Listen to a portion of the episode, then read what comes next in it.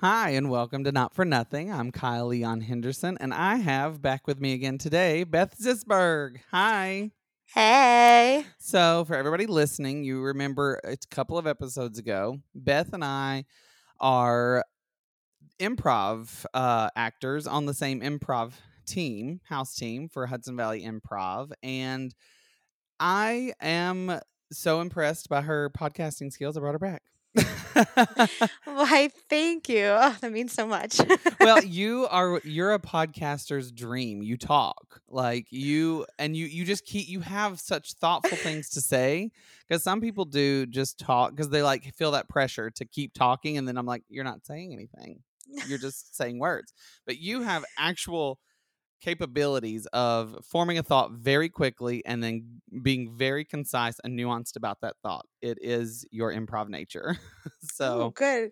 And here I think I just babble all the time. So just keep telling me all this good stuff. or maybe maybe you do babble. Maybe I babble, you babble, and we're like we're babblers. We get it. So it just makes sense, everyone. right, like when babies are talking, it's like it doesn't make sense to anybody but themselves. Um. So something interesting about our friendship is that it was like we we hit the ground running. I was invited to be a part of the house team that you were already on this past year in 2020 and that's really where it started. We weren't we didn't have a lot of time to like go to Disneyland and go to dinners and go to bars to get to know each other and then start doing improv. We started just doing improv and you and I are two of the ones on our team who use this the most that we're improv purists. And I think that's just we really love improv and our whole team does, but it when you're doing improv, you're doing improv, if that makes any mm-hmm. sense. Like you you're just there to do improv. And so that's how our relationship started and and our friendship was born out of that because again, we've never met in person. We've only ever met mm-hmm. over Zoom or this, you know, podcasting platform um, that's it. So I am excited today to talk about something other than improv because you and I have had like little passing conversations, and as things time goes on, we've sort of started texting about this and that and the other thing. And we were in a we sort of have this ongoing conversation between you and me, and it became clear that we are on sort of the same page with the topic we're going to talk about today, and that is sort of discovering your identity as an adult. Yeah. Yeah, it's one of those things where, you know, I, I, guess this is where I'm going to lose a little bit of my words, but it confuses me for how I feel more lost now than I did when I was younger. And I know that I'm not alone in that. That that's why they have midlife crisis, or now what our generation has. You know, uh, I think we've now. What's the? Is it quarter life crisis or? Yeah, well, I think we now call it mid. Well, I call it mid-decade crisis, like your oh, mid twenties crisis, your yeah. mid thirties crisis, because it really does happen. And I think a part of that is this search for your identity, because as you grow up, new things happen, but there's no set structure like you have when you're a kid. At least that's kind of how I look at it. You know, you mm-hmm. go to mm-hmm. school, you have summer break, you graduate that school, you go to the next school, repeat, you know, it happens again. And then if you finish high school and then go into the workplace, now you have your new life. Or if you go to college and then once you finish that, you go into the workplace. And I think once you start that working, it's reset everything in a way that you didn't have that structure before. And I think, unfortunately, because you're thrown in with people of all different ages and backgrounds, which you might have had different backgrounds when you were younger, now you're having different ages and not just like, oh, mm-hmm. four years older, like they're the senior and I'm a, you know, freshman. It's not right. like they're 50s and I'm in my 20s. And you kind of forget the structure or like, not that you forget it, but there isn't really one that you're able to learn quickly. Mm-hmm. And I mm-hmm. think as you continue to grow up, at least for me, I feel like I I'm almost using previous rules today, forgetting that today is not yesterday, you know? And I'm just like, okay, yeah, resetting almost like all the time. Mm-hmm. Yeah. And I it seems like it this conversation has been building in my life and that's why I was like yes because I was like I would like to have you back on the show and I was like well anything on your mind and you told me this and I was like yeah like i you were i, I felt like you were ready to make a, a bigger pitch and i was like nope we're done you we're doing that's what we're doing because in our ha- like that was the conversation me and ethan were having in our house too about it was sort of in that realm of like identity and like who you are and and it's hard because I remind me again. How old are you, if you don't mind? I'm 34 four. Okay. Yes, See, I'm gonna say that definitively. I'll be 35 this year. I need to like that's also a problem. I just like don't know my age anymore. well, and I'm 33. I'll be 34 in April, and this is exactly what we were talking about t- today. Me and Ethan. He's 29. He'll be 30 this year, so he's a little bit younger than you and me. But you and I, we, you know, you graduated high school in 2004. I graduated in 2005, right? Mm-hmm. Um, people don't realize that this is real. Millennials, and okay, just just like a sensitivity warning the the eye rolls you might hurt yourself when you hear me say this listeners. You're going to roll your eyes so hard just brace yourself. I have a point and it is valid. Millennials have had it hard. And what i mean by that is yes we so have you and I, we nestle right in that space where where we graduated college. Statistics have come out that the graduates of college in that time, in that little chunk of time, had was graduating at the worst time. There were no jobs. We were still sort of fresh off this recession that Obama inherited. And it was just, it was a weird freaking time to graduate college and we were probably the youngest of the people old enough to be aware fully as like a person of like what was going on in 9-11 and and then now we're in the midst of mm-hmm. this pandemic and it's like it does feel like and we've got student loans that we didn't get jobs enough to pay off and now the generation behind us gen z's are coming up and they've got a vengeance and i'm like i need you all to calm down a little um, so I was telling Ethan this morning, our generation, yours and mine, the millennial generation, and I mean that in the most textbook sense. The you look up what mm-hmm. the ages are, and that's what I'm talking about. The actual textbook ages of millennials. They've we're the scapegoats for everybody. Everybody older than us is like millennials are so out of touch, and then now they're now we're old. We're old to these Gen Zers, and they're like you out of touch, and I'm like, we never got the opportunity to be in touch. Mm, so Thank you. that's and, what I'm okay, saying. Is, and okay, so to also piggyback off of that, because I feel the same, and yes, I totally understand for people listening the eye rolls, and this they're just going to probably say, "Oh, because you're millennials," but Right. Just hear me out because along with the fact that when we graduated, it was like, oh, there's no jobs for you guys, and you're fifty thousand dollars in debt, or like you know, like anywhere from ten to fifteen thousand, depending on where you went to school. Mm-hmm. And hey, guess what? You get to be a barista because apparently that's a job you can get with your college degree these days. It doesn't matter or anything else. Which look, fine, that is what it is. But I'm going to bring it back just a little bit. I think our generation has, you know, like everyone loves to say, oh, millennials love to rebrand everything. Well, I'm going to mm-hmm. tell you why. When I was growing up, and maybe you remember back in the 90s, we were called Gen Y. Oh, I don't remember that. I don't Oh, remember. But I was from I grew up in Alabama, so that might have been a whole thing that yeah.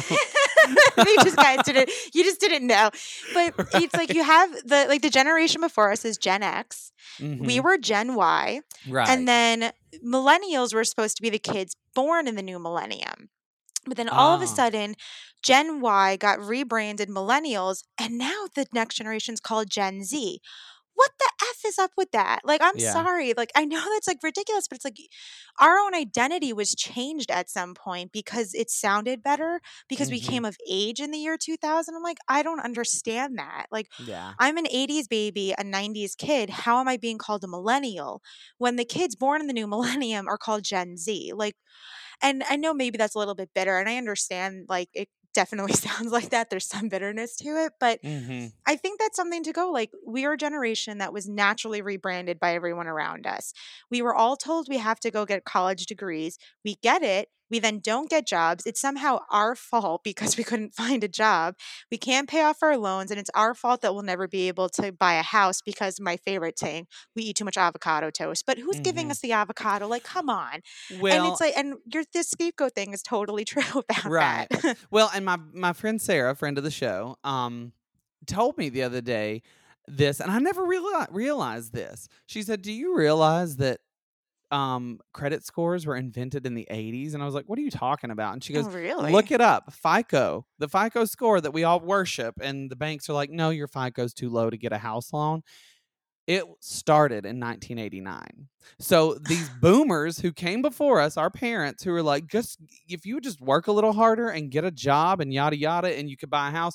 No, bitch, you got to buy a house because you got to buy a house. There was no credit score dictating Nothing. that you could not buy a house. Because like I'm paying nineteen hundred dollars in rent in Los Angeles.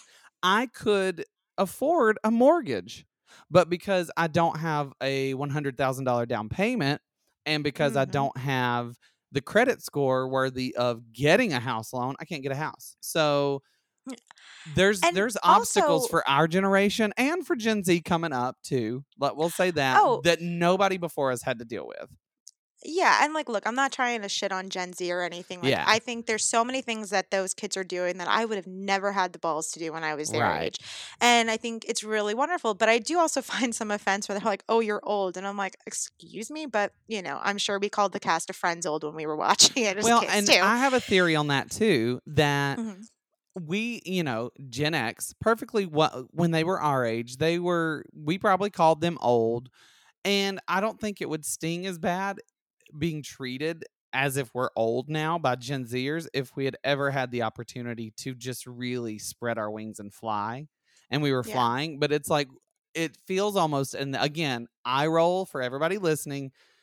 This is just feelings that I'm feeling based on this conversation. It feels as though before we ever even got to fully spread our wings, we were dictated and delegated to the pile of heap that is too old to function and live mm-hmm. now because the youth, because I mean, this country worships youth.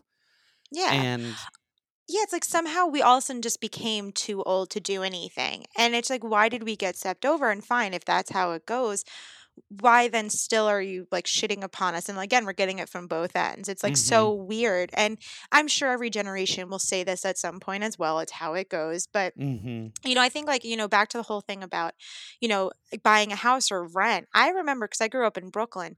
I remember being a kid thinking like, oh, I can get a really nice, like one or two bedroom apartment for a thousand dollars.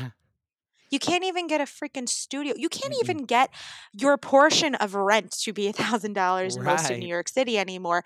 And even though I'm sure it's come down a little bit because of you know COVID nineteen and just people moving out of the city, mm-hmm. but still, it's like we graduated college, we had to get a job, and we're taught your monthly expenses should not exceed half of what your monthly income is. Oh yeah, but but rent for us is easily three quarters. And let's also not forget rent no longer includes utilities or water or things like that, mm-hmm. like they used to. So you would able to get, you know, you might have to spend 200 more back in the day, but you had heat and hot water fully paid for. You probably had some of your, you know, utilities paid for. But for us, most of your rent, especially in major cities, does not include anything. Mm-hmm. So you're paying like and in New York City you'll pay your 1900 and that's just your rent let alone the expenses on the apartment. Right. And like let's keep in mind my parents bought their house in that I grew up in in the early the early 80s a couple years before I was born. It was in the mid 60s I think. Do you know how much the house is worth today? like easily close to a 1000000 mm-hmm. And so the, it's like inflated so much. So when you think about it, like when we were growing up, things were affordable. But by the mm-hmm. time that we then got to be the age to buy things ourselves, they inflated like two or three times what the cost was when we were kids. And again, like Gen Z now gets to grow up and they're prepared for that. Mm-hmm. We saw literally like a huge influx yeah. of money we that the, like we never had the time to catch up for. We were the generation that was blindsided by it, and Gen Z is not blindsided by it. It's their new reality. And I, that doesn't make it any easier for them. I don't think, but it does. But it's just not being blindsided. Like it feels like every blind side that has come has happened to us. Like the blind side of COVID. That is happening to everybody, mm-hmm. but it mm-hmm. also happening to us on the heels of the blind side of the housing market boom and bust and and just we got that's mm-hmm. what my point was. We've been folded up in this and it, I do feel like it might be a little bit of arrested development in the fact that we are spending way more time than any other generation out of necessity gathering our bearings and figuring it out and doing, you mm-hmm. know, what we have to do to find out who we are and who our authentic self is. And that brings us to the the point today of finding your identity because I think you and I are sort of of the same vein and of the same mindset of like we don't spend a whole lot of time complaining. Like so we've spent 15 minutes complaining about the situation and now we we but in our life that's it 15 minutes of an hour is spent complaining maybe tops and then you and i are both the kind of people who are like okay so this is the situation what do i do moving forward how do i find my way through it and that's mm-hmm. why this conversation was so interesting to me today of finding your identity because that's because i get the sense of from you that you're like me. Like I don't want to complain about not ha- having found my identity fully as a 34 year old, 33 year old. I want to find it. I want to do the work and like start today. So, mm-hmm. is that pretty accurate to say for you too? You know, it's funny because I was thinking about this too. Is like, there's the part of me that logically gets everything that you're saying, and I agree with it logically, but mm-hmm. somehow emotionally, I'm not doing it because this isn't a topic that's necessarily just come at at me like out of nowhere. It's come up a lot, you know, and I guess like when I joked about my mid 20s crisis, I guess because I did have what I felt like a mid 20s crisis and and so it's like logically I'm like, okay, let's try and figure things out, you know, and, and one of the things I'd mentioned to you is I haven't decorated my room or the apartments I've lived mm-hmm. in since college. Like the last time I decorated the room I lived in was my last do- well like dorm or you know bedroom in a house that I rented when I was in college.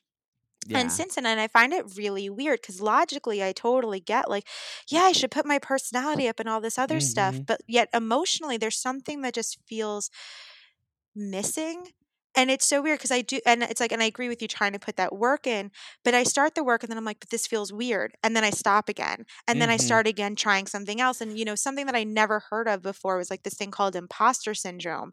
And I mm. feel like that's something that kind of ties into, especially for our generation, because it's something that I think our generation's been afflicted with most. And it sounds like weird because something called imposter might as well be like weird. But yeah. it's this idea that I'll start doing something and I'll just feel like it's not real. I feel mm-hmm. like this mm-hmm. isn't me. I'm putting on a mask and I'm just like, what's going on?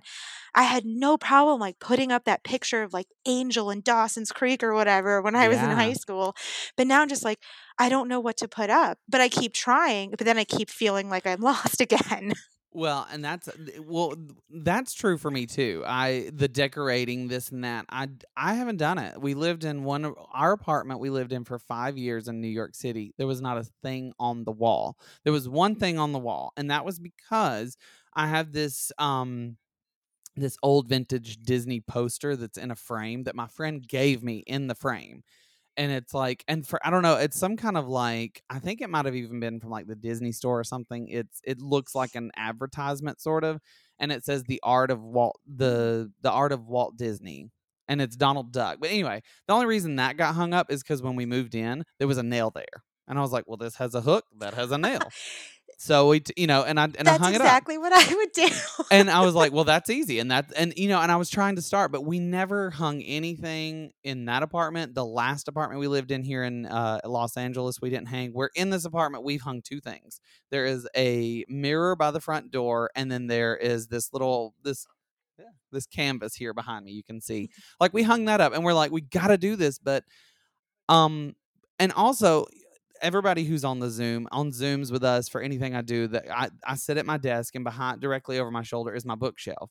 And everybody knows in my life that I have a ton of books. And I have a friend who came over who's sort of in my bubble and he he he's French and I love him, but he like he's just so bold to say what he feels. And it didn't insult me, but no one's ever said it but him. He's like, Your books are chaos. He's like, it drives me nuts because there are no there's no rhyme and rhythm to your books. And he's like, mm-hmm.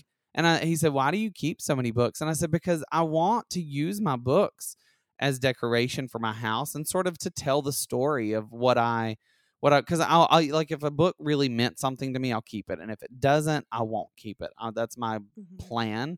And I said, I really want to tell the mm-hmm. story of like how I developed and became and felt the way I felt and think the way I think and believe how I believe through my books. And he goes, What's this storytelling? Because you've got history next to fiction, next to sci fi. And I'm like, That's true. There's no story here. It's just piled on the shelf. And so I'm in that same place with you. And you just said imposter syndrome. I've had that for pretty much my whole adult life. And I think for I thought for me it was because I took a year off from school and moved to Los Angeles and then moved back and finished school and I just felt and I was a little bit like and in college everything is on a micro level. I was like a year and a half older than everybody else and everybody treated me like I was ancient. And I was like, what is happening? Oh. Like and I was and so I always felt like I didn't belong. And that's something I went through with my therapist. I was like, I've never felt like I belonged. Like even growing up in high school, um, mm-hmm. I was I always joke that I was either the most popular of the unpopular kids or the least popular of the popular kids. And I said I was just always sort of I was friends with everybody, but then they kept having parties they didn't invite me to. And I'm like, what's happening here? Oh my God. That is so freaking creepy. I had the exact same experience as you. Like, I'm sorry not to cut you off, but no, like no, that was me in both yeah, junior high it. and high school. Like my yeah, and it's like the crazy thing, like with junior, like it's like I feel like my junior high was much more high school, and my high school was much more college, just because of the the places that I went. But mm-hmm. it's like my junior high was very, very cliquey. You had the popular kids, you had the sporty kids. Since I grew up in the city, you had the Asians, you had the basketball players who were mostly like the you know yeah. African American students. Even though we all knew each other, it might have been a class of six hundred, pretty much by eighth grade, you knew the majority of everyone that you knew. Yeah. And I was definitely in on the outer side of everything. You know, I've always been short, I've always been on the heavier side. I didn't really pay attention to hair or makeup or coordinate my clothes. Mm-hmm. But somehow, come eighth grade, I ended up becoming friends you know, and I would see this. There was a level of like even in the popular clique, there was like the queens and like you know the the next level or whatever, and then the third level. Mm-hmm. And I had become friends with some of the people in the third level because the way that my eighth grade was set up, that it was trying to help transition you into high school, where where your sixth and seventh grade, you traveled with your homeroom to every single one of your classes, except for it was a magnet studies school. So we had like our one talent class. Yeah. So you didn't have that, but everything else you had together. And then in eighth grade, they tried to have you had different homerooms. You traveled together for most of your academics, except for your language and then your uh and then again your magnet where you'd be with other kids and then they had it like set up with like this A, B, and C class. And it was like New York, you still take Regents. So it's Regents level, somewhat Regent level, and then not qualifying for Regents level. so it was like really messed up. But you know, they tried to do it to allow everyone to get the proper attention that they needed. But with that, you know, because of the way the A classes worked, we all had gym together. And so I met kids that I never knew or I didn't really have an opportunity to know in yeah. sixth and seventh Saw grade. Saw their face around the school and that's about it. Yeah and yeah. became friends with them and then like somehow now i'm like somewhat in the popular group but i'm still friends with all like the unpopular kids and like i didn't know because like i i moved on from my other girlfriends not because i wasn't friends with them anymore but my interest started to change i wanted mm-hmm. to be mm-hmm. more girly they wanted to still play basketball i was like i don't want to break my nose i almost broke in seventh grade i was like no thank you oh. you know and so like so here i was that exact same thing like feeling in between the worlds and then in high school I went to the Performing Arts High School, which is why I say it was a little bit more like college, because we didn't necessarily have popular and uh, you know nerds or anything like that. We mm-hmm. were all theater or artsy geeks. Like yeah. we all had to audition or like to get into this school. So in normal high schools, we would have been the like the losers. But anyways, here, you know, and then you'd have, of course, the some people that were like, they would act like they were above everyone, and I'm like, okay, mm-hmm. everyone, like whatever.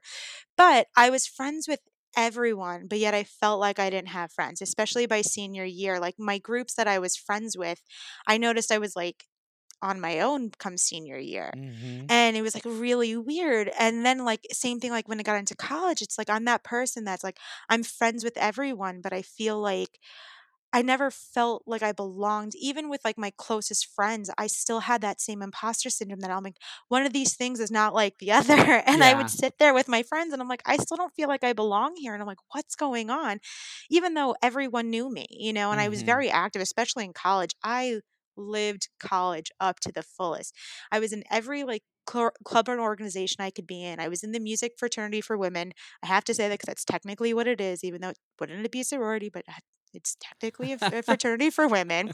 You know, I was in student government association. I actually mm-hmm. even ran for a student government office, you know, position and I did like I took class after class so I like I knew a bunch of people yet I still felt like I didn't belong. Mm-hmm. And it's just like the weirdest thing and I think that like seeped into now being as an adult where I'm just like okay and I try to like push it aside as like the adult in me it's like okay that's insecurities but I mm-hmm. I think mm-hmm. I've lived with it for so long that I'm like but is it true you know right. and i talk to my therapist about this all the time too and and i'm like i still think it's true well and i because I, you were you grew up in New York City, so you were within geographical proximity to theater and television and performance. And I grew up in a town called Bugtussle, Alabama, and so I um I think I developed this habit of knowing that there was nothing for me here and that someday somewhere I'm going to go somewhere sort of like Hercules, I am I, I will find my way. You know, I knew that. I would find my people one day, and so I, I got into the habit of just kind of kicking it down the road and thinking, well, it'll make sense one day. It'll make sense one day. And I wonder if you had this experience mm-hmm. that you get to your 30s and you're like, oh, well, it doesn't make sense yet. So I guess I'm going to have to try something new. I'm going to have to actually figure this out because it's not just going to come to me. Yeah. No, I think that's the best way to put it because I think I was very similar. Like, I was uh, with all of my insecurities and all of my issues, I still very much lived in the moment. You know, like mm-hmm. I never tried to plan what my future was going to look like. I'm like, it will be there when I get there. You know, and it and not not that I wasn't trying to plan, but it was one of those things where it's like, well, I don't want to think about that yet. I'm still a kid. You know, mm-hmm. I'm mm-hmm. like, I'm just in high school. Why do I need to worry about the age I get married? You know, like all the other things, or like buying a house and and I think you know what happened was it's now I woke up and I'm in my 30s and it's like what you know and mm-hmm. i'm like okay and granted i i you know if, if, people were able to see me right now most people don't think that i'm in my 30s when they look at me which right thank you i cannot wait to be the best looking 20 30 you know 20 year old in my 70s right because i'm pretty sure like i'll finally look like i'm in my 20s when i'm 72 you know and that's fine but you know i think that like further adds to my own confusion because it's like I look in the mirror and I was like, I don't have 30 something years of memories. That's impossible. Mm-hmm. But yet I like very clearly remember everything from the 90s which is now 30 years ago yeah. like how crazy is that? So what are you doing now? Like what because it sounds like you you're ready to sort of figure it out and you're like w- with your identity. You you're sort of and well actually let me let me back up before i go there. What do you consider? Like what do you think about when you think about finding your identity finding who you are and like does that mean for you like the way you present yourself to the world and with the language you use and sort of the the hobbies you take on and the friends you associate with or what what does your brain go to when you're thinking about that stuff? I think it's coming to a point where I don't question things anymore or as mm-hmm. often because I think I've never, you know, it's like even with all again my insecurities, I've never stopped myself from wearing like the clothing I wanted to wear to go out of the mm-hmm. house.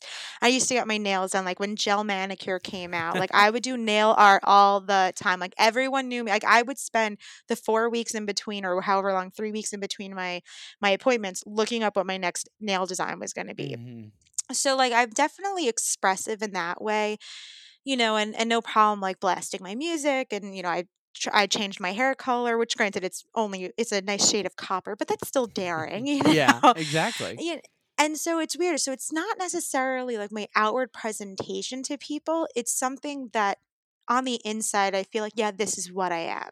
Mm-hmm. You know, mm-hmm. like when I look, like I've noticed with tel- like all the television shows that I've been watching, minus the Hallmark movie channel that I've been watching on repeat for the last like you know months in September. But putting that bit aside, I love these like comp- like especially cooking competition shows, and I was really trying to think like, why do I constantly watch them?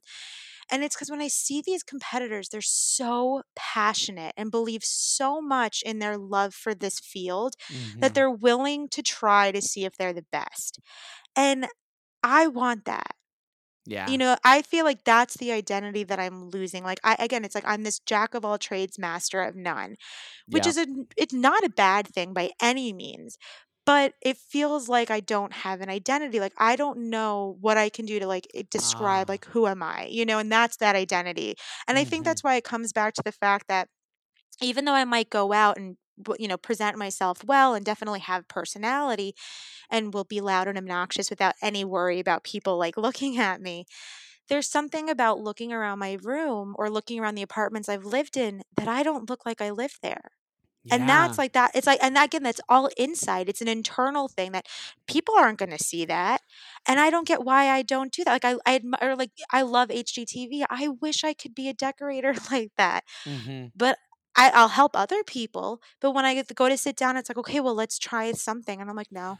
You know what's funny? I am experiencing I that like everything you're saying just like touches my soul because I'm like, oh, she's speaking to me. She that's that's that's it. That's that's where I was. But something happened to me that changed it all a little bit. My dad died in September, and then and like that just set off this motion of of just events. Like it was just a domino effect of events in my life that um I, I don't really we haven't talked about it a lot on the podcast and I don't really want to talk about it because it was pretty deep. I actually would love to talk to you about it in private because I Mm, love our friendship that's mhm. bor- forming here.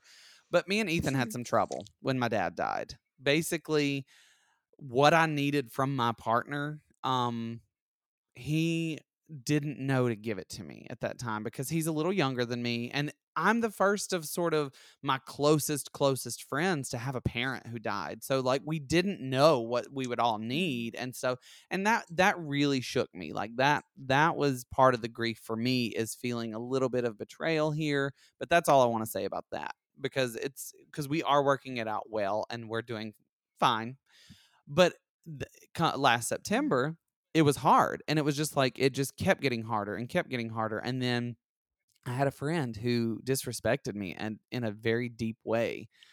Um, and I had my best friend, and I've talked about that on the show. That I had my best friend who I was like, I need help. Like, I don't know what to do. Cause we had this little foursome in our bubble, and it was me and Ethan and two of our friends. And one of the two friends disrespected me Ethan didn't show up in a way that I felt he that was needed for me for my partner. And then I t- go to this last person in my bubble, and I'm like, I'm struggling. I need you to just stand by me. Basically, I was mad at the other friend, and I was like, I need you to pick me for a little bit. You're you've been my best friend since college. I need you to pick me. And he's like, I can't pick. I won't pick. And then the two friends, I find out they go to Palm Springs together, and I was just like, I can't do it. I cannot. Like my world is crumbling in on me, and so I cut those two friends out and like it was just like slowly slowly like and it was just like did i make the right decision am i being the drama queen my dad died and this and that and now i'm just being a drama queen and cutting all my friends out and then i lost my job i got fired like all that happened from september to november and i was just like i don't know what to do and in the midst of that i was sort of finding my foot following my foot through into um improv with you guys and it was just like I was presented with so many things that I was just it was like, "You have to deal with this." Like, it wasn't just, like, the mundane that I know that you feel too of, like, just continuing to be like, "What's going on?" It was, like, things that I had to figure out, and I was it was sink or swim, and I swam, mhm, and so now on the other side, all of that was the catalyst for me to be like, enough's enough. I'm going to dress how I want to dress. I'm going to do what I want to do. I'm going to pick up a new hobby. I'm going to read what I want to read. I'm going to cut out people that are just annoying, like, or whatever. If it's like we're not meshing and we always have friction, you got to go. You can go. You're dismissed. You can dismiss me mhm, too because I may be friction for you because it's not all about me. We're, there's friction here. So let's just end this and I got very decisive mhm, about my life because of all that. And I'm just like, is that what it takes? Like, it can't be, that can't be the only solution. Lose a parent and then wake up. There's got to be a mhm, way for us all to wake up and just have the confidence to do that. And even within that confidence, I'm still like figuring it out. I'm just no longer hesitant anymore to figure it out. And it's not mhm. necessarily being figure outable any quicker. It's just I don't spend any time hesitating anymore. And and so yeah, I just I wonder like can you do it without without one of your parents dying or or your sister or somebody close to you, you know, losing that person that just sends this catalyst of domino effect throughout your life.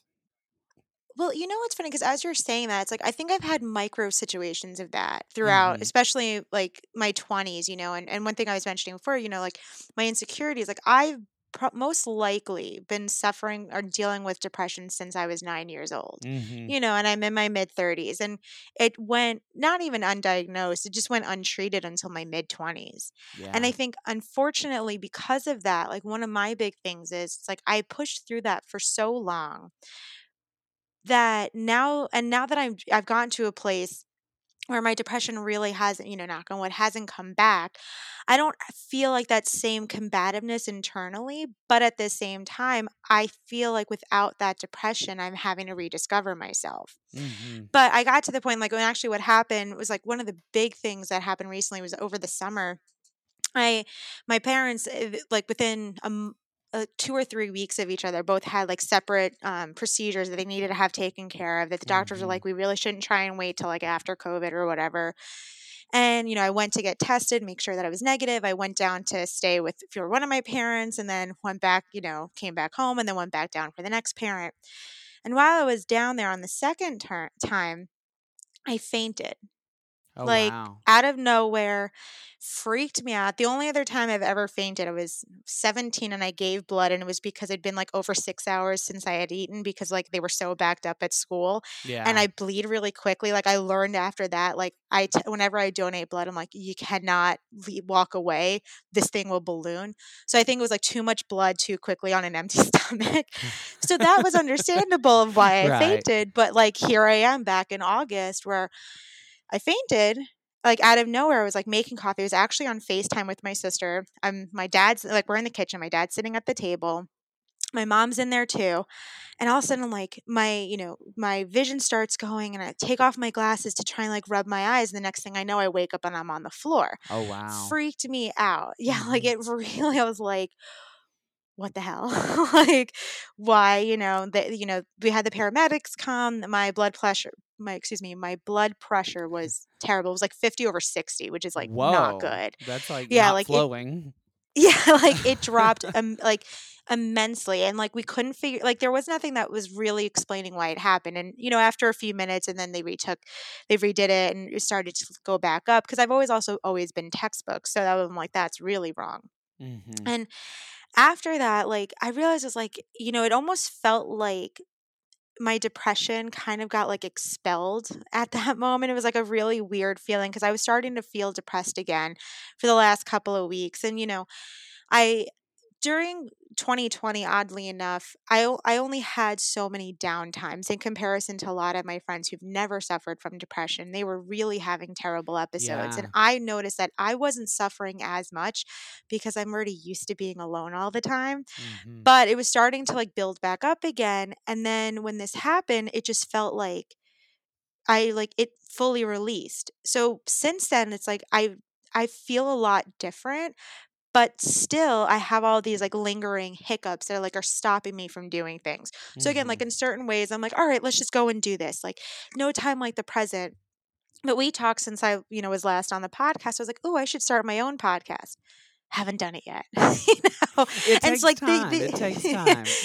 well but like it's like the weird thing where it's like I I have this understanding of like just do it like no time like the present because i understand it's like you know unfortunately in my friend groups i've i know a lot of people who have lost parents you know and i've lost Mhm. grandparents and it's never an easy thing and and again i have that mindset it's like i don't want to wait for it to be like that for me to wake up but I logically get that. But there's an emotional thing that I still have yet to pe- push through. And Mhm. that's the thing where like I don't necessarily get what's going on. And I don't mean that in like a in a negative way. It's you know, there's a part in that's like, well, maybe I don't need to get it. I just need to keep pushing forward. So here little micro things happen. Like I said, it's like I've had micro situations in my 20s where my depression got really bad and I had to do something about it. Like I finally went to, you know, get like uh, get a life coach and then go into therapy and then eventually like I you know I moved out of the city almost 4 years ago and that was a huge thing for me cuz I realized I can survive in New York City, but I don't thrive here. Like millions of people want to live here. That's yeah, why I'm in was... Los Angeles. That's why I'm not yeah. even in Los Angeles. I'm in a suburb of Los Angeles. I'm basically living in the Queens of Los Angeles in Burbank, mm. where all the studios are, but it's very suburban. I live near houses. I don't live mm-hmm. you know, mm-hmm. in Hollywood. I like I am in a quiet little cam, you know, hamlet of Los Angeles where I can thrive. I can be in proximity. I got a church in Hollywood. I'm going to go to improv eventually when the COVID's over in Hollywood. I will go in there, but mm-hmm. I've got my little nest here. And that's, and that was why, because I realized that I don't thrive in New York City. Some people do. And, you know, it took me a while to be like, good for you. I'm going somewhere else. And and mm-hmm. it's hard because New Yorkers, they're proud. They're like, this is it. And I'm like, it's really not. There's Seattle, Chicago, Austin, mm-hmm. Los Angeles. There's lots of cities. You can go other places, New Yorkers. It's fine. Yeah. Well, and then like and uh, just imagine like I grew up there. So it's like and all my family's there. So the whole idea it's like not only did I move out of New York City, but I moved to the country. You know, like mm-hmm. granted, I'm not like rural, like really far out there. I'm still in like a, a small enough town that's near certain like cities as you mm-hmm. want to call them. Well, and where you but, are is it looks like like Sam will show me. Sam's our improv instructor, and like I know where you live now, basically because Sam has showed me videos and I've seen pictures of y'all and everything, and I'm like, that looks like where I grew up. That's Bug Tussle, Bug Tussle North. that's awesome. And but so like and that's thing, it's like my sisters didn't understand it. They're like, How can you not live in a city? And I'm like, well, first of all, it's not that I would never move to any other cities. The only other cities I ne- like, there's two places in this country I definitely will never move to that I've been to is Boston and Miami. No offense to anyone from there listening. Congratulations. I just, it's those are not places I cared for. Mm-hmm. But I love Chicago. I loved LA the few times I've been out there. You know, you'll be back because you got a friend here now. Oh, heck yeah, I will be. Like, cannot wait. But you know, so it's like, but I think that move of like that understanding that this isn't where I belong. Why am I forcing myself to live there? And it was about a decade I was home between mm-hmm. college and moving out, where, you know, I was, I would say this all the time, but I was never listening to myself, where it's like, I feel like I'm a square peg going into a round hole, you know, where I, you know, reverse that, you know, a round peg going into a square hole. But like, mm-hmm. it was the whole idea that I'm trying to force myself to work in something that doesn't work for me. And I think that's a really hard thing for a lot of people to come to understanding and and again like I and another thing I was thinking about I was like there's millions of people in this world that would die to live in New York and here I am miserable why am I not leaving to give them this opportunity? Like I'm right. taking away someone's opportunity to force myself to try and get what they want. Like that's unfair. You know, so I think that was like one of those big turning points where it helped me become a little bit more independent, try and make my own life. But it's like uh, what I keep facing is I do these things and then it starts again, or not necessarily start again, but a new challenge comes up. Yeah. And I'm just like, and and I think again, it's not that I'm blindsided, but I think there is some sort of blindsided feel of that's like, oh, come on. I just tried something new. Why is it happening again? Like, why does this right. keep happening? And it's not to play victim or anything, but it I think it just it keeps surprising me. I feel like too COVID puts a mesh over that. Like it lays this little veil of you know like in this time you just never know what's going to come up because Ethan mm. is an esthetician and he ma- he does make the bulk of our money right now. Like we are we I've worked really hard to put him through uh, not put him through, but so that he could have opportunities to build his success in in that. And now it's like it's a flip-flop. And. So uh, that's what our life is is designed around. I work a little bit of a day job. He works a lot of a day job, and I spend a lot of time doing performance, podcast, improv. Um, I'm producing a documentary. I'm writing a script. Like there's, I'm getting the opportunity to do these things, but he being in COVID, he touches faces all the time, and so five mm-hmm. times because of COVID, his work has been shut down and it's just been sort of like you said like a blind side like it's always something can we just like because when it was shut down for a long time he was getting unemployment and that was okay and like in the be- early days it was like give them all the money unemployment they can't work give it all so we were doing okay but then they stopped the extra supplement and it was like now we got to be figuring out how to pay our bills and it's mm.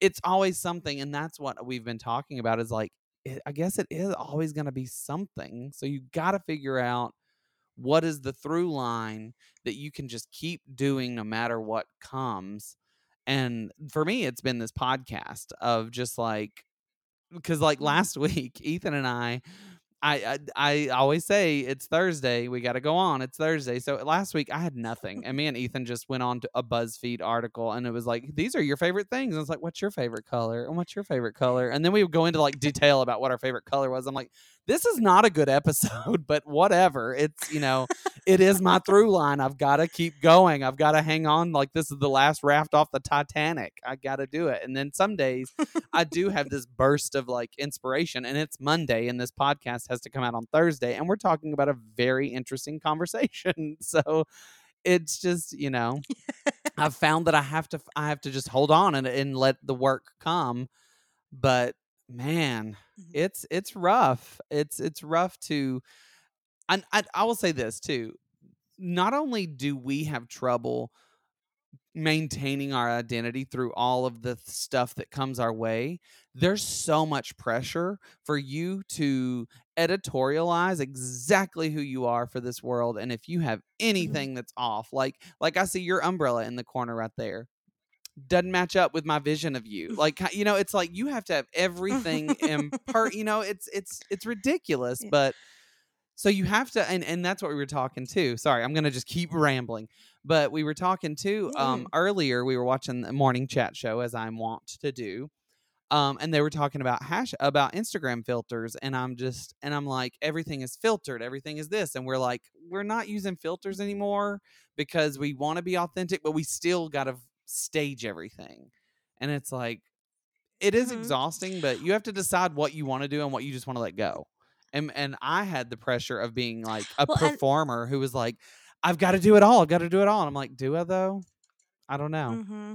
Well, and it's funny because, you know, when last time I, I was on, you were like, oh, do you have like, you know, any Instagram? Like, do you want to promote for yourself? And mm-hmm. I mentioned that I'm like, I do have an Instagram account. I do have a Facebook account, you know, and I do actually have a Twitter account, which I never I thought I would Twitter go on to Twitter. But when, yeah, well, and, and I was like so anti Twitter forever because I just like didn't understand it. Uh, but, you know, that was me also aging myself weirdly. But I, I got it because when COVID hit, like I, um, I was laid off in January.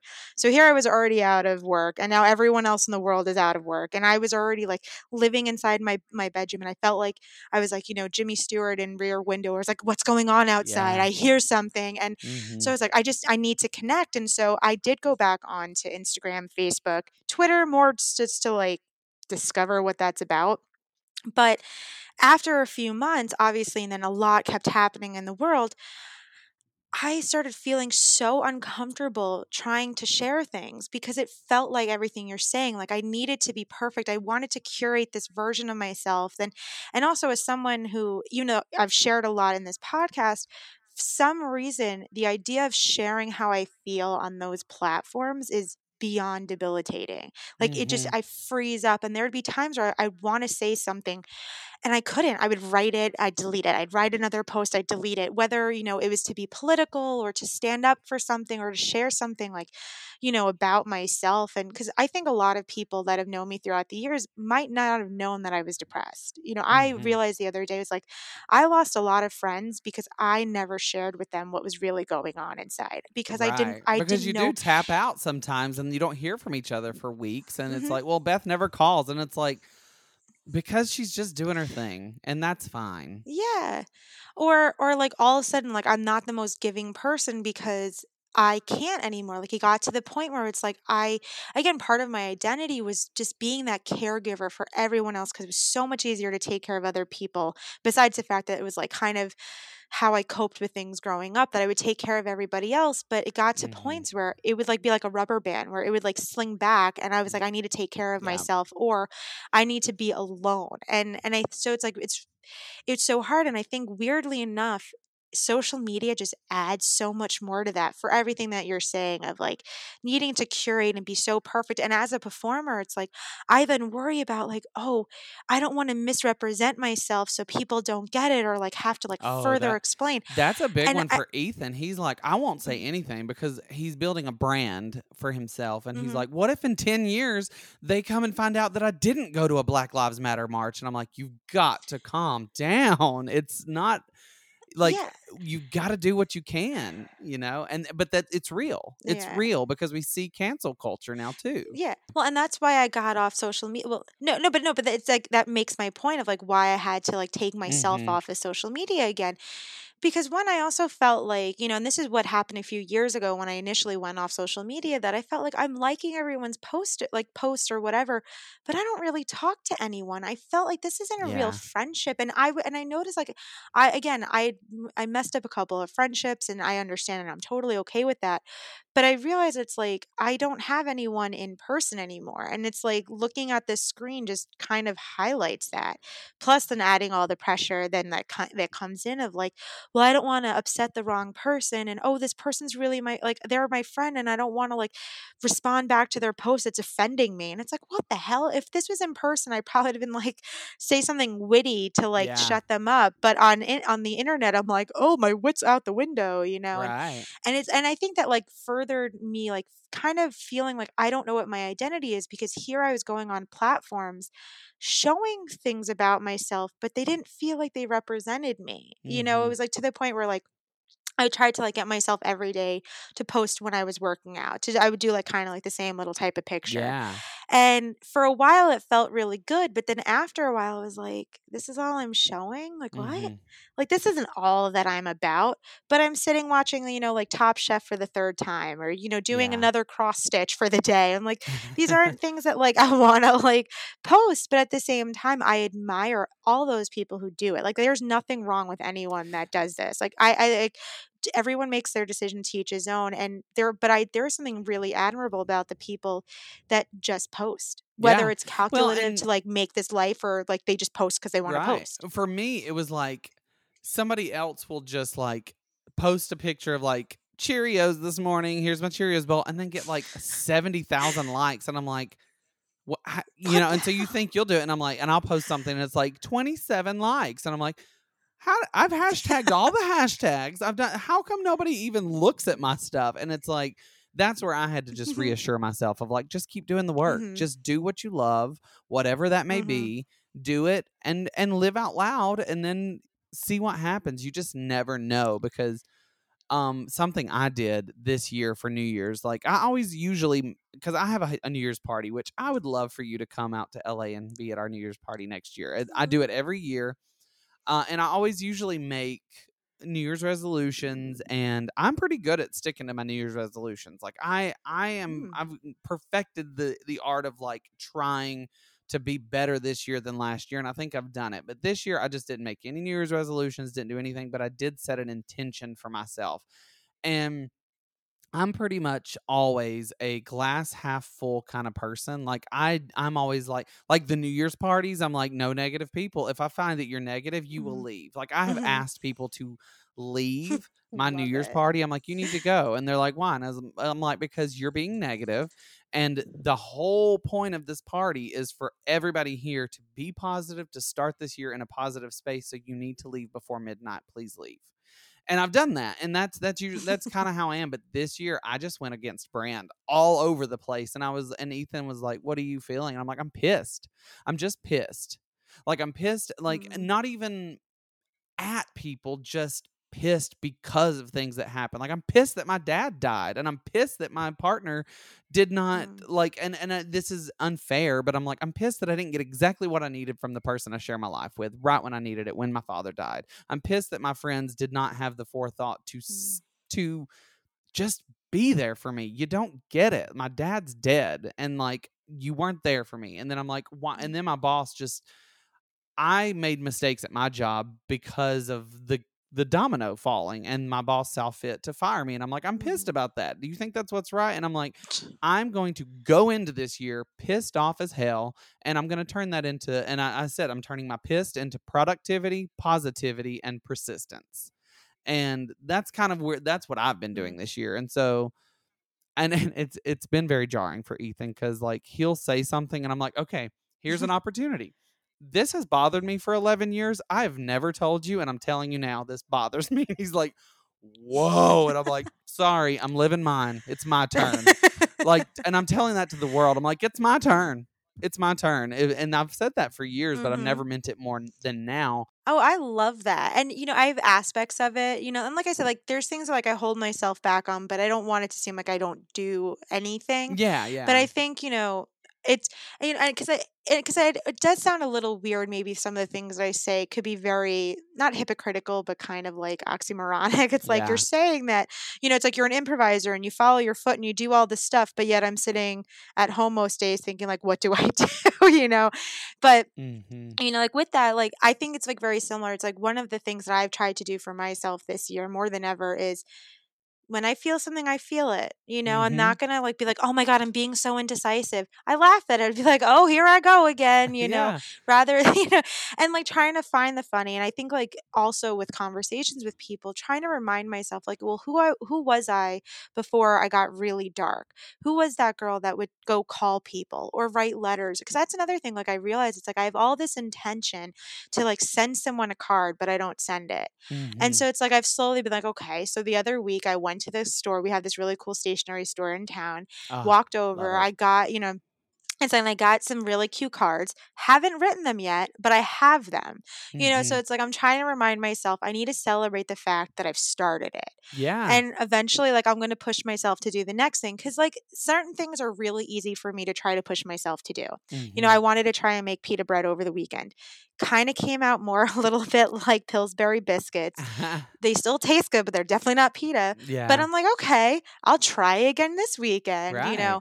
But at the same time, I bought these fairy lights with these little clips to like I printed out a bunch of photos like 2 years ago from like my travels that I was like, I need to do something with this. Why do they just live on Facebook? Mm-hmm. But I mm-hmm. have the fairy lights plugged in have not put them on the wall yet. You know, like they come with little clips. Right. But I bought like the tape to help me like plan it out. And I'm like, instead of like telling myself, oh, Beth, just do it, I'm like, it's okay. You're taking it step by mm-hmm. step. You're going to learn. Cause I feel like by the end of the year, I'd like to be that person where that like delay is less. You know, I like I'll, say, I'll think of it and I'll do it. I will say, and I don't know if this gives you any comfort, but I, I do I, I, guess I'm an empath. I feel a lot of what everybody else is feeling.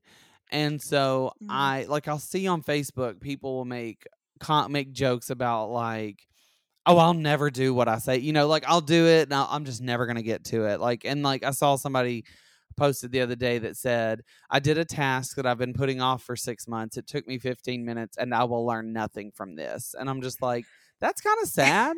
I'd rather see like yeah. just acknowledging that I'm a I'm kind of a lazy person or whatever. You know, I'm like you're aware. So what are you doing? I would rather see you like it just gave me all the feels when you were like i'm cheering myself on i've got the fairy lights this is a project i want to do i'm almost there i'll figure it out like that kind of cheering yourself on gave me so much good feeling that i love mm-hmm. that i and i, I realize and every day when i have these conversations i'm like that's that's it like i like i love that sort of mine and your friendship so far has been developed here on my podcast. I love that because I'm I hope people can feel that we are getting closer friends because I'm like just now I was like Beth, that's somebody who I'm mm-hmm. going to keep developing. I want to develop that friendship in my life with her because she gets it. She like I can see because uh, already in improv scenes, you and I have a shorthand. We we're good in scenes together, so, and I'm like, mm-hmm. oh, that does translate in life. Like she's saying things mm-hmm. that I get, and I'm I feel like I'm probably saying things that you get, and you're like, oh. So I hope everybody mm-hmm. listening is like, oh, new friendship, yay. Yay. Oh, it's like our own little Hallmark movie, but a friendship and not romance. Right. Sorry. Just to plug again the fact that I've still right. been watching Hallmark movies Listen, since Christmas. I love it. I um I'll tell people a little bit about my day job. I work at a vaccination site here in Los Angeles and I met the nicest lady and she was so pretty. She was so good. And like she did not look like she was old enough to have her vaccine because right now it's only 65 and older. Turns out she is. But then she we were she was asking me about me because she's like, You've got such a good personality. Because I'm just out in the in a parking lot and I'm just dancing and singing and having a good time talking to all the people mm-hmm. in the cars while they're pissed off waiting for their vaccines. and she was like, "You've got a great personality," and she started asking about me and everything. And I told her I'm an improv actor, this and that, and yada yada. She goes, "Well, I'm an actress too," and I was like, "Really?" And she was like, "Yeah, you um, you might have seen some of the stuff I've done." I was like, "What have you done?" She goes, "I've been in every Hallmark movie in the last ten years," and I was like, what? And I was, and she kind of was like, she started telling me all of her IMDb, and I was like, yep, watch that one over Christmas. Yep. She goes, I'm, she's like, I'm everybody's mother in every Hallmark movie ever. Um, I res- I have a mad respect for the fact that you watch all the Hallmark shows, and I love it enough to make friends with the people because they're out here in Los Angeles. No, but it's funny. Like the one thing I'm doing with the whole thing with the with Hallmark movies is just telling myself it's okay to tell people it. And now it's like actually like a fun fact. I let everyone. It's like, well, fun fact. I'm still watching Hallmark mm-hmm. movies. Mm-hmm. Yeah, and it's like the most ridiculous thing, but it feels like a good starting point for me to like share with like things for myself. And it's like I'm not embarrassed by the fact that I'm really liking these movies, and it's wonderful because it's only five minutes left, so I know the kiss is going to happen. Perfect. Right. Well, and two, they they always do just wrap it up in a little bow and give you what you want. And that's really what is fun in life. And I always like, and that's something I've talked about with my therapist is she's like, you always need it wrapped up with a little bow.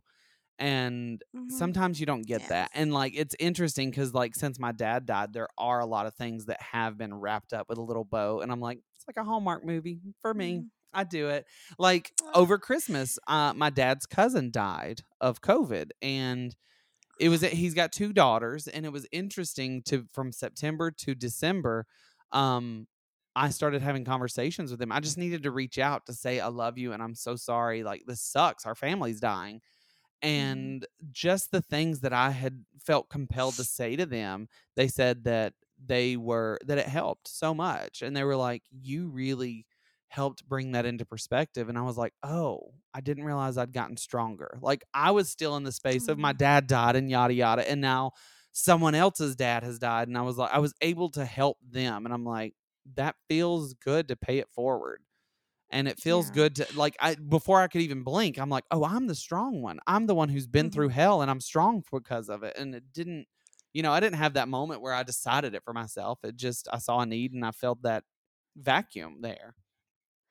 Oh, and that and that's just like the most beautiful thing to hear because I think again, like as someone who's gone through depression, you know, I now notice it with and like I mentioned, you know, I've I had people over the last year that were admitting like, "Oh my god, I'm really not doing well." And I'm like, "Okay, well, what do you need?" And I'll like randomly try and text them and I and I know that how it could feel like you don't want it to seem like a handout or pity or anything Yeah. like that. So it's like I am being very conscious like with the way that I have the conversations not for anything negative, but more of like, oh my God, I can actually help someone because I know what they're feeling, mm-hmm. you know? And it reminded me, I was like, okay, maybe I am in a better place than I've been before, you know, where it's like I'm not getting sucked in or worried about something that someone needs help, I'm going to help them. Where like two years ago, I would have been like, oh, I suck. I can't do anything to help them, you mm-hmm. know, like this sucks and like walk away. And I know it's like weird, but like I started listening to um, Whitney Houston's "I Didn't Know My Own Strength." Have we talked about this at all? I don't think we have. I don't think we have. okay, so the girls, my cousins, whose dad died, I mm-hmm. sent that song to them two days ago because that's my song. That's my it's, song. Ah, oh my god! Like I listened. that's so awesome. Between okay, so between that and then step by step from her also because uh-huh. I had a couple. I had some things that happened about a month or so ago that kind of like could have thrown me back into my depression. I was like, no, no, no. Mm-hmm. Remember, mm-hmm. like I'm stronger than I think I am. It's and like I would listen to like I'm, there's this um trail around me called Poets Walk, and I went for a walk over there.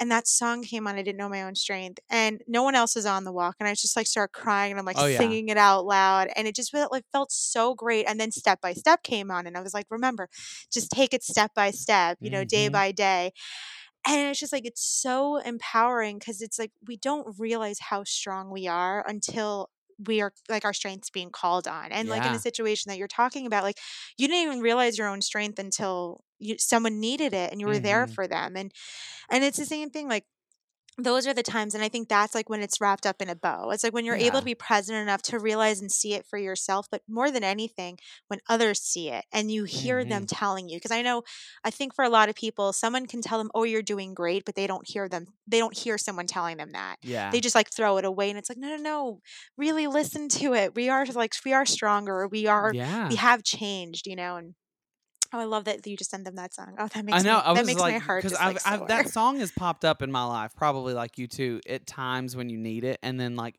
mm-hmm. the other day I just got little, you know, I was thinking about dad again and I got really sad. And then that song popped up in my queue and I was like, all right, universe, I hear you. I, I get it.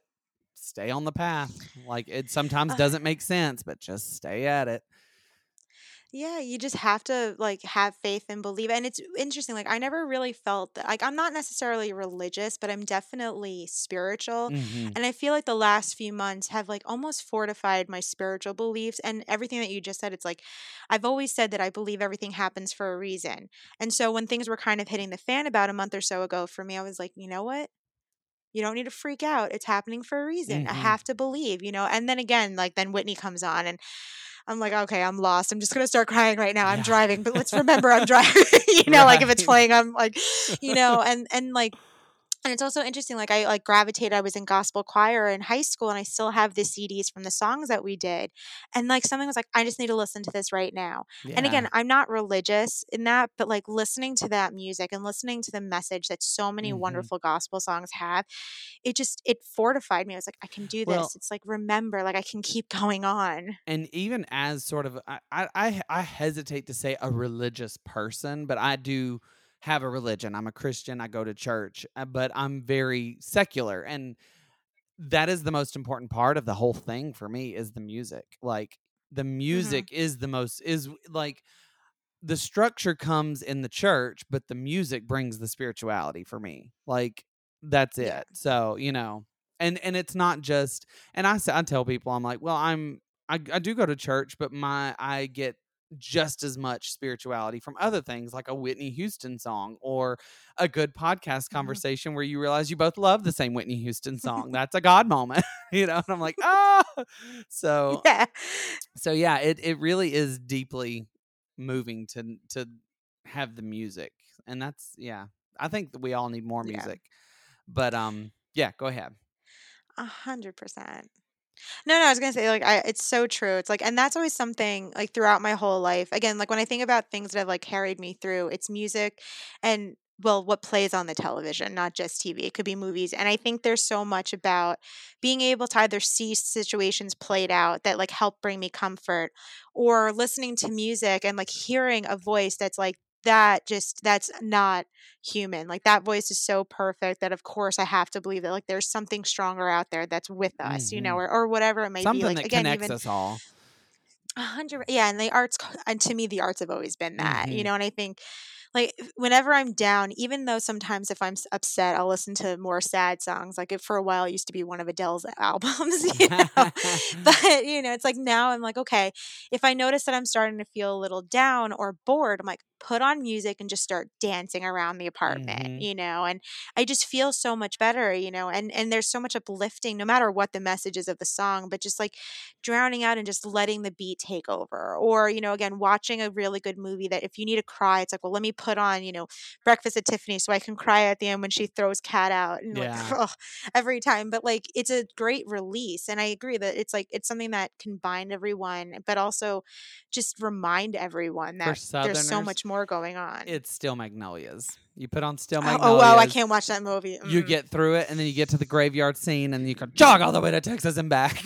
I, I, it's funny. I was thinking about that movie the other day because I was like, "There's one movie I could never watch, and it's that movie because there's just too I don't drink enough water. There's certain things it's like I can't watch certain things because I can't like I can't cry like that. Finding Neverland was like a movie that I watched for like a week straight and then mm-hmm. after I mm-hmm. was like I have to stop. Like I cannot keep crying about the ending, you know. Well, and Steel Magnolias is like oh Ethan mm, refuses. Movie, yeah. Ethan, mm. he will because of a because a Southern gay has to know every line ever written for Steel Magnolias, or else they'll take away your card of membership.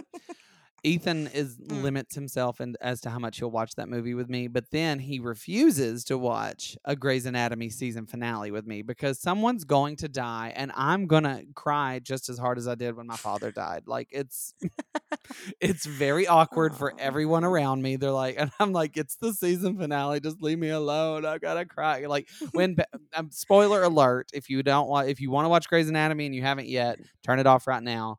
You've got your time when um, Patrick Dempsey died on the show, like that was the worst. That was it. Like I was like, ugh, mm. hollowed. So yeah, you got to do it. You got to find what you can release it with. Well, we are at an hour and 10. Yeah, what we, like releases was, and doesn't like bring back in. Right. Oh wow. yeah, we're at an hour and 10 and I, and I usually hold it under a 10 an hour, but I'm just like I could I could go two more hours of this conversation. So, we'll have to continue it again some other time. Um but yeah, so as far as like what are you I will say a quick note. We I asked it and I don't know if I remember if you answered it or not, but like as far as like continuing to find your identity is there any like things like the like a list a listicle of five things that you're doing specifically to find that i don't know if it's necessarily five things but or like necessarily a list i think it's just trying to do something every day no matter how small it is yeah. again like you know i i plugged in the fairy lights i then went yeah. and bought tape so i can like do something and it's like trying to remind myself every day I need to do something different, even if mm-hmm. it's like a, something as simple as like doing laundry, which I do that regularly. But there's sometimes where you're delaying a day or two, and I'm like, no, no, no, you yeah. have to do something. You get and one I think day, it's maybe, like taking res- don't don't don't do two, kind of thing. Yeah, exactly. So it's it's like trying to push myself because you know I am unemployed right now still, so it's like I can so easily get lost in the laziness, which like mm-hmm. only perpetuates the feeling of being lost in general. Yeah. So it's like okay today you're going to do this and today you're going to do that and you know and just little things and eventually i hopefully if i do enough little things i'll be strong enough to do the things that are bigger that are holding me back mm-hmm. which is again something like weird it's like i know i should be journaling more haven't started yet but i believe that's like if I can do all these other simple things like that example you gave of the person's like, I held off for six months and it only, you know, to do this and it took me 15 minutes and I'm learning nothing. Now I'm trying to remind myself I'm delaying this and it only took me 10 minutes. Just do it next time right away. Right. Exactly. you know, and I'm like, like so like the next cheering. time I'm faced with it, I'm like, go. So yeah. what's the next move for you?